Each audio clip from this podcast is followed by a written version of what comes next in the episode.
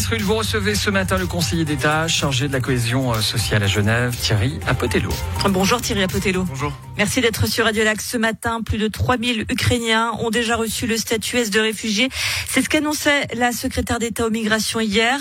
Combien de ces réfugiés ukrainiens sont déjà accueillis à Genève? Ben, c'est difficile à dire parce qu'on a le chemin officiel. Effectivement, une quarantaine de personnes euh, sont passées par la gare et en voie d'inscription. Et puis il y a toutes celles et tous ceux qui arrivent, puisque quand on arrive d'Ukraine, il n'y a pas besoin de visa et donc on peut arriver par les voies amicales et familiales. Mais on sait que on a déjà une attente très importante en matière d'hébergement et, et, du reste de l'accueil de ces personnes. Donc si potentiellement il y a des personnes qui ne sont pas signalées, on ne peut que les inviter à le faire auprès des autorités.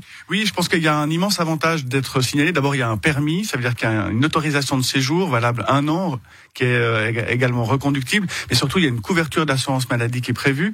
Et puis, il y a, il y a des, des, éléments effectivement de solidarité qu'on peut organiser, coordonner grâce à, au fait que les gens puissent s'inscrire. Parmi ces 40 personnes, majoritairement des, des femmes et des enfants oui, c'est ce que nous avons euh, effectivement grâce au, HTR. L'Ukraine refuse la sortie du territoire euh, des hommes entre 18 et 60 ans, donc on a majoritairement des, des femmes des personnes âgées et des enfants. Des enfants qui se doivent d'être scolarisés également. Comment est-ce que ça s'organise cela? Ça s'organise très bien. On a une, grande mobilisation du département de l'instruction publique parce qu'on a vraiment euh, à cœur de faire en sorte que ces personnes soient intégrées. On ne croit pas un seul instant au fait qu'il reste quelques quelques mois, même si évidemment le cœur parle en disant j'aimerais revenir dans mon pays, mais c'est un pays qui est en guerre aujourd'hui, qui va le rester encore malheureusement longtemps. Et puis il y a la reconstruction aussi. Donc euh, on a, on, doit s'attendre à ce que les jeunes voix et les jeunes voix fassent preuve de solidarité sur un long terme. On a besoin, je dirais, de, de s'organiser sur euh, non seulement l'accueil, d'urgence, mais aussi sur euh, des structures plus plus durables, plus longues, notamment en termes de la scolarité bien sûr, mais des loisirs, des sports et de la culture. Vous avez évoqué la générosité des jeunes voix. Vous avez d'ailleurs fait euh, appel à la population pour l'accueil euh, de, de, ces réfugiés ukrainiens, puisque nous n'avons pas les structures. Hein, on l'a dit, jusqu'à 15 000 personnes devraient être accueillies ici à Genève. Est-ce que les jeunes voix ont répondu présents à cet appel? Bah, Ça vient effectivement et fort heureusement. On a besoin de compléter le dispositif. Nous sommes avec l'Hospice Général en train de mobiliser les entrepôts, une partie de, de tout ce qu'on a à disposition comme euh, des bâtiments euh, que, l'on doit transformer pour accueillir ces personnes dans un premier temps et dans l'urgence. Et puis on sait que le, le meilleur face, la meilleure façon de faire en sorte que ces personnes puissent être intégrées, qu'ils puissent être soutenues et accompagnées, sera effectivement de compléter le dispositif d'hébergement par des jeunes voix et des jeunes voix qui mettent à disposition une chambre, un appartement, même temporairement, ça nous permet de répondre à l'urgence. Et là, les régies se sont déjà largement mobilisées à moi pour dire nous sommes prêts à jouer le rôle les fondations de droit public doivent aussi le, faire. Donc on a vraiment là, je dirais, euh, un appel très important à la solidarité. Pour les personnes qui nous écoutent, si jamais elles souhaitent justement se porter volontaire, comment ça se passe pour elles? Qu'est-ce qu'elles doivent faire Le plus simple, c'est effectivement de, de, contacter la ligne téléphonique que nous avons mis à, disposition, mais aussi le, site euh, solidaritéukraine.ch en un mot. Malgré tout ce dispositif, Mauro Poggia reconnaissait lui-même lors de la conférence de presse euh, que le canton n'était pas prêt à faire face à cet afflux On n'est jamais prêt à accueillir 15 000 personnes sur le canton de Genève. 15 000, c'est le chiffre que nous avons habituellement en Suisse.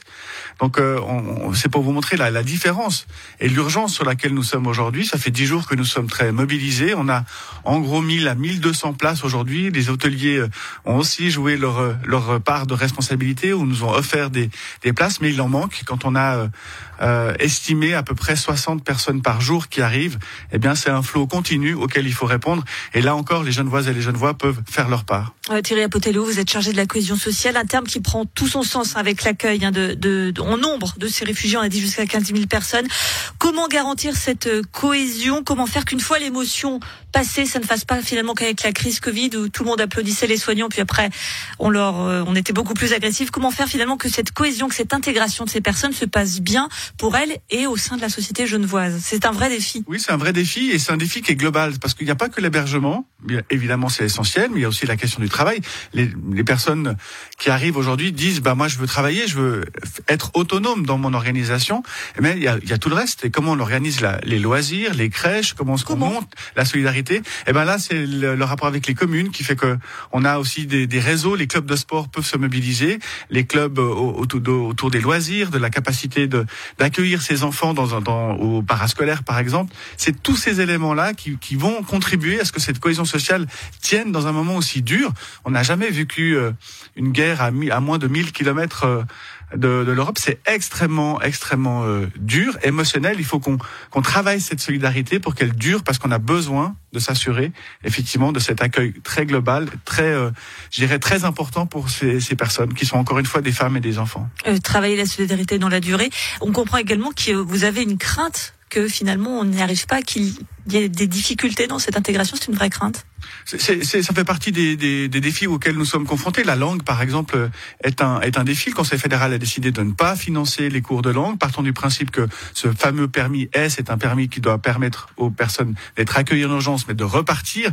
Ce n'est pas l'analyse des cantons. Nous avons eu une conférence intercantonale à ce sujet. Nous demandons au Conseil fédéral de prévoir des mesures d'intégration. Est-ce qu'il y a eu un, pardonnez-moi le, le terme, mais un espèce de retour d'expérience par rapport à la dernière grande vague d'accueil? On pense à, à la guerre en ex-Yougoslavie. Est-ce qu'on a su tirer euh, les, les leçons de ce qui avait très bien marché, peut-être un peu moins oui, de cette vague-là, malheureusement, de celle aussi de 2015-2016, qui a aussi euh, contribué à, adapter nos, nos, nos, processus. On est confronté aussi à une euh, dynamique de crainte de la part des jeunes voix et des jeunes voix sur cette fameuse situation nucléaire compliquée. On a besoin des abris, donc on peut pas loger ces personnes. Et d'ailleurs, ce n'est pas la volonté du Conseil d'État. Je le dis et je le redis. Nous ne souhaitons euh, personne voir en sous-sol pour être accueilli à Genève. Donc on cherche toutes les mesures possibles dans les bâtiments existants, mais nous sommes aussi capables de monter des portes à cabines sur des terrains qui pourraient nous être euh, offerts pour euh, l'accueil de ces personnes. Un véritable donc défi pour le canton de Genève. Merci beaucoup Thierry Apotello, conseiller d'État chargé de la cohésion sociale. Et on rappelle